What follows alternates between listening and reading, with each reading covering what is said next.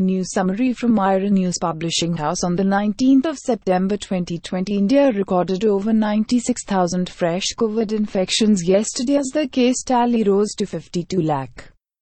Deaths reached 84,000 while recoveries topped 41 lakh. BJP Member of Parliament Sukhbir Jaunapuria, who claimed that bathing in mud and blowing a conch shell will get rid of coronavirus tested positive foot. Civil Aviation Minister Hardeep Singh Puri said that the domestic aviation sector is returning to pre-COVID figures with 1.16 lakh passengers flying on Thursday.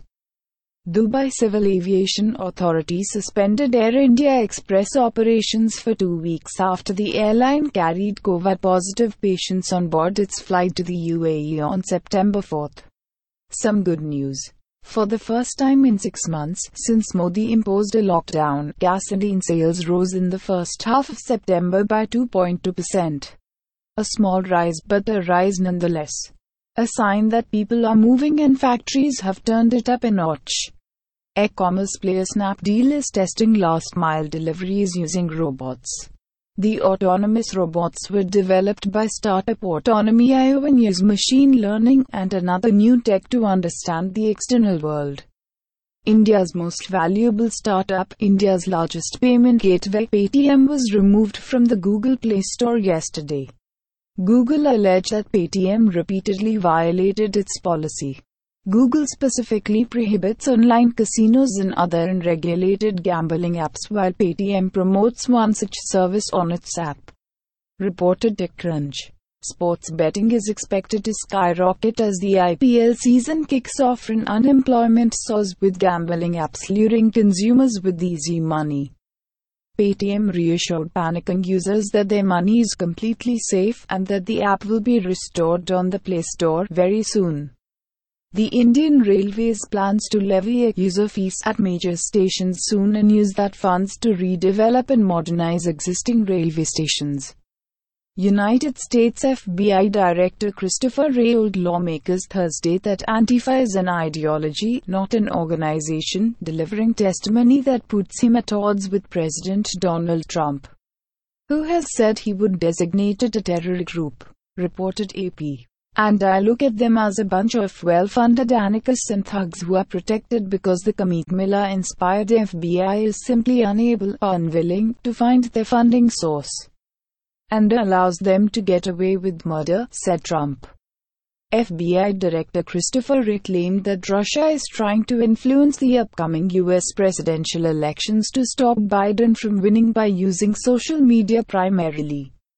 U.S. Democratic presidential candidate Joe Biden won the United Kingdom that it must honor Northern Ireland's 1998 peace agreement as it withdraws from the European Union or there would be no separate U.S. trade deal. Reported Reuters. The devastating wildfires in the western U.S. have sent smoke far and wide, even reaching Europe, said scientists from CAMS. The US will be banning WeChat and TikTok from US app stores from tomorrow over national security concerns. Those who already have the apps downloaded can continue to use it until November 12. By which time owner ByteDance can possibly sort out its fate with the Trump administration. Reuters had previously reported on Thursday that Trump does not want ByteDance to maintain a controlling interest in TikTok. Facebook is being sued by an Instagram user for allegedly spying on Instagram users using their mobile phone cameras. Reported Bloomberg. Separately, Facebook partnered Ray-Ban to develop smart glasses.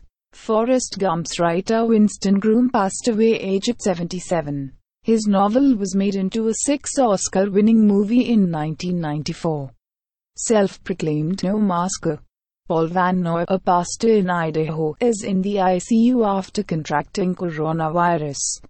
Five other staff at his church too have been infected with the virus. Around the world, global COVID infections crossed 30 million on Thursday as countries around the world set new records. Casualties from the virus are at 950,000. The number of weekly coronavirus cases in Europe topped 300,000 last week, higher than during the first peak in March, and the highest ever.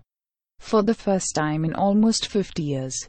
The Atlantic Ocean had five tropical cyclones simultaneously this week. It's only the second instance on record, reported ABC News. In Germany, 29 police officers were suspended for sharing pictures of Adolf Hitler and for allegedly using far-right chat rooms to share extremist content including swastikas. U.S. academic Chris Balding alleged that a Chinese company has amassed personal details of 2.4 million influential people, including information of their records, addresses and how to press their buttons. So China can use it in information warfare. In Canada, a startup founded by Indian origin entrepreneurs is working to develop a drug for cardiac diseases linked to coronavirus using cannabis, the very drug that India's parading on the media. Afghanistan passed a new amendment to allow mothers' names to be included on their children's birth certificates, a significant win for women's rights in the country. Rights activists fought a three year campaign under hash Where is my name?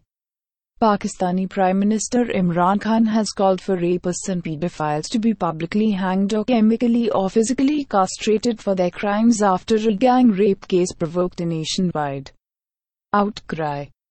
Reported CBS. Life after death in the Netherlands. Bob Hendrick invented the living cocoon, a coffin made of mushrooms that will decompose your body after you die, and enriching the soil. This is the world's first living coffin, and actually last Saturday the first human being in the Netherlands was composted and returned into the cycle of life, he told AFP. Six sent home in New Jersey, a 90-year-old New Jersey woman almost lost her home for a mere six cents in back taxes. She only found what when the town put up her home for sale to recover the amount.